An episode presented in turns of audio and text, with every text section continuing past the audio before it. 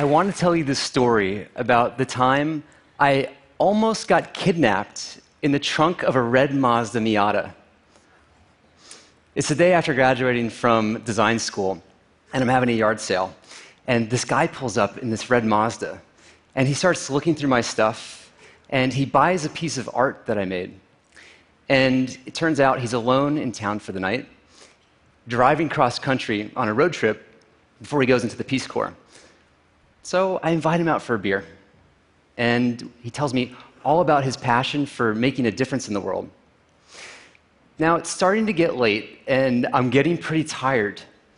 As I motion for the tab, I make the mistake of asking him, So, where are you staying tonight?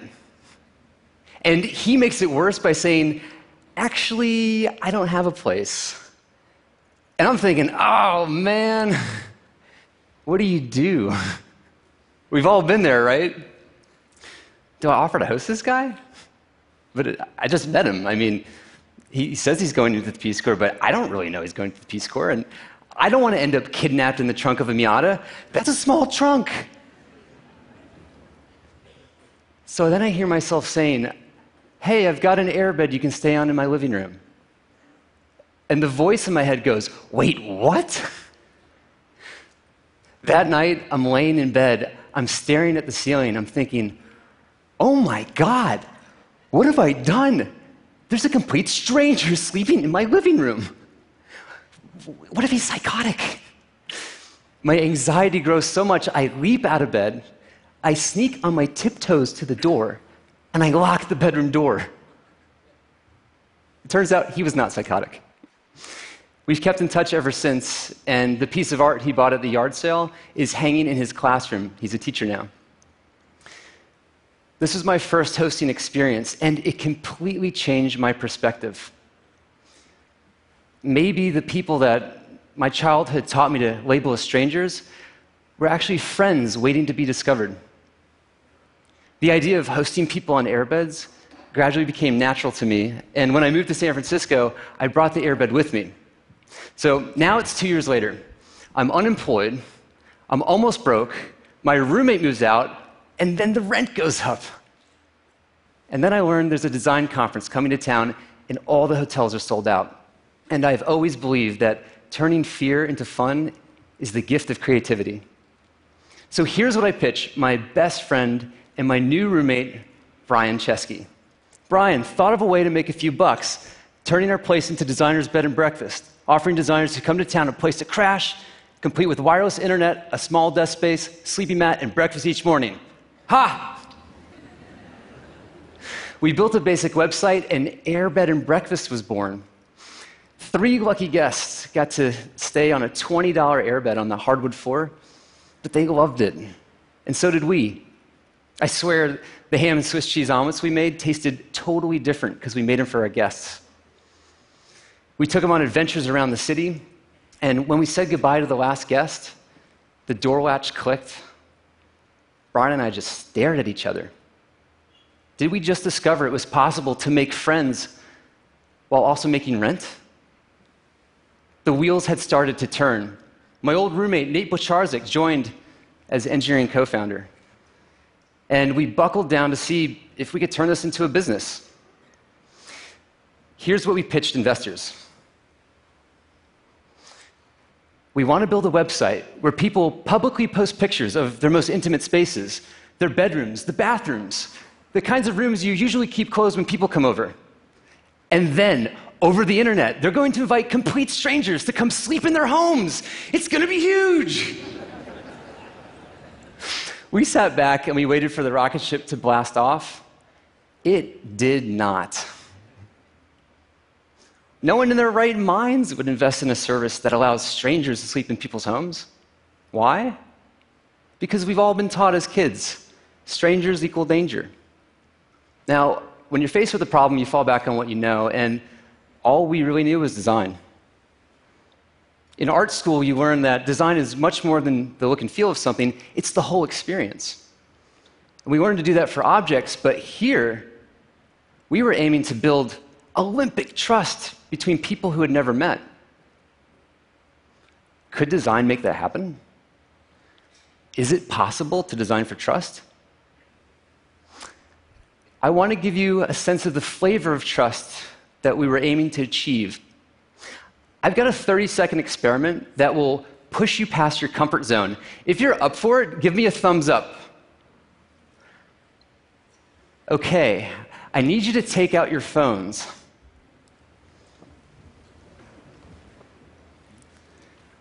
Now that you have your phone out, I'd like you to unlock your phone. Now hand your unlocked phone to the person on your left.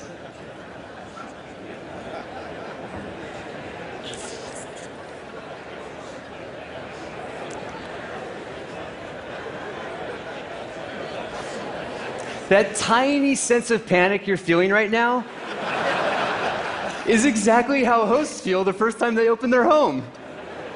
Because the only thing more personal than your phone is your home. People don't just see your messages, they see your bedroom, your kitchen, your toilet. Now, how does it feel holding someone's unlocked phone? Most of us feel really responsible. That's how most guests feel when they stay in a home. And it's because of this that our company can even exist. By the way, who's holding Al Gore's phone? Would you tell Twitter he's running for president?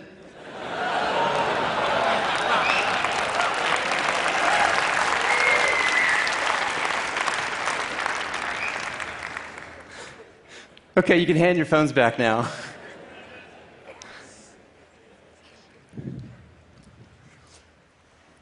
So, now that you've experienced the kind of trust challenge we were facing, I'd love to share a few discoveries we've made along the way. Now, what if we changed one small thing about the design of that experiment? What if your neighbor had introduced themselves first with their, their name, where they're from, the name of their kids or their dog?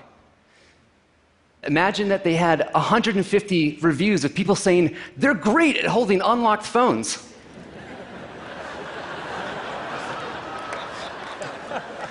Now, how would you feel about handing your phone over?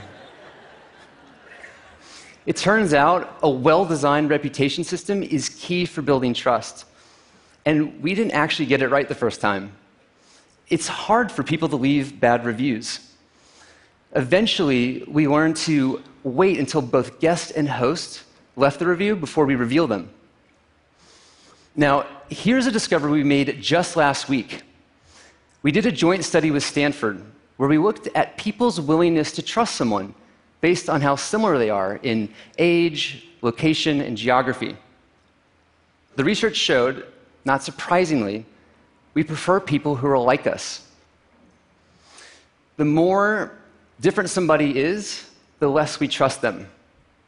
Now, that's a natural social bias. But what's interesting is what happens when you add reputation into the mix, in this case with reviews. Now, if you've got less than three reviews, nothing changes. But if you've got more than 10, everything changes. High reputation beats high similarity. The right design can actually help us overcome one of our most deeply rooted biases. Now, we also learned that building the right amount of trust takes the right amount of disclosure. Uh, this is what happens when a guest first messages a host. If you share too little, like, yo, acceptance rates go down. And if you share too much, like, I'm having issues with my mother, acceptance rates also go down. But there's a zone that's just right, like, love the artwork in your place, coming for vacation with my family. So, how do we design for just the right amount of disclosure? We use the size of the box to suggest the right length, and we guide them with prompts to encourage sharing. We bet our whole company on the hope that with the right design, people would be willing to overcome the stranger danger bias. What we didn't realize is just how many people were ready and waiting to put the bias aside. This is a graph that shows our rate of adoption. There's three things happening here. The first, an unbelievable amount of luck. The second is the efforts of our team. And the third is the existence of a previously unsatisfied need. Now, things have been going pretty well. Obviously, there are times when things don't work out. Guests have thrown unauthorized parties and trashed homes. Hosts have left guests stranded in the rain. In the early days, I was customer service, and, and those calls came right to my cell phone. I was at the, the front lines of trust breaking. And there's nothing worse than those calls. It, it hurts to even think about them. And the disappointment and the sound of someone's voice was, and I would say still is, our single greatest motivator to keep improving. Thankfully, out of the 123 million nights we've ever hosted, less than a fraction of a percent have been problematic. Turns out people are justified in their trust. And when trust works out right, it can be absolutely magical. We had a guest stay with a host in Uruguay, and he suffered a heart attack. The host rushed him to the hospital. They donated their own blood for his operation. Let me read you his review.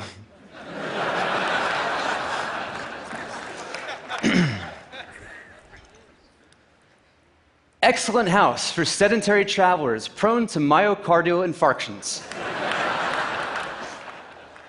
the area is beautiful and has direct access to the best hospitals.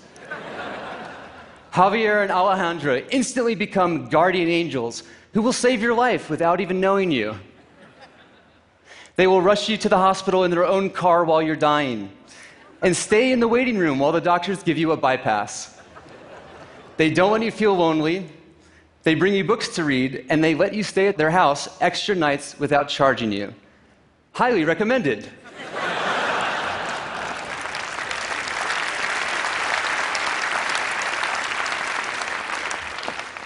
of course, not every stay is like that. But this connection beyond the transaction is exactly what the sharing economy is aiming for. Now, when I heard that term, I, I have to admit, like, it tripped me up. Like, how do sharing and transactions go together? So let's be clear it is about commerce. But if you just called it the rental economy, it would be incomplete. The sharing economy is commerce with the promise of human connection. People share a part of themselves, and that changes everything. You know how most travel today is like, uh, I think of it like fast food, right? It's efficient and consistent, right, at the cost of local and authentic? What if travel were like a magnificent buffet of local experiences? What if anywhere you visited, there was a, central marketplace of locals offering to get you thoroughly drunk on a pub crawl in neighborhoods you didn't even know existed? Or learning to cook from a chef of a five star restaurant? Today, Homes are designed around the idea of privacy and separation. What if homes were designed to be shared from the ground up? What would that look like? What if cities embraced a culture of sharing? I see a future of shared cities that bring us community and connection instead of isolation and separation. In South Korea, the city of Seoul, they've actually even started this. They've repurposed hundreds of government parking spots to be shared by residents. They're connecting students who need a place to live with empty nesters who have extra rooms. And they started an incubator to help fund the next generation of sharing economy startups. Tonight, just on our service, 785,000 people in 191 countries will either stay in a stranger's home or welcome one into theirs. Clearly, it's not as crazy as we were taught. We didn't invent anything new. Hospitality has been around forever. There's been many other websites like ours, so why did ours eventually take off? luck and timing aside, I've learned that you can take the components of trust and you can design for that. Design can overcome our most deeply rooted stranger danger bias, and that's amazing to me. It, it blows my mind. I think about this every time I see a red Miata go by. Now, we know design won't solve all the world's problems. But if it can help out with this one, if it can make a dent in this, it makes me wonder what else can we design for next? Thank you.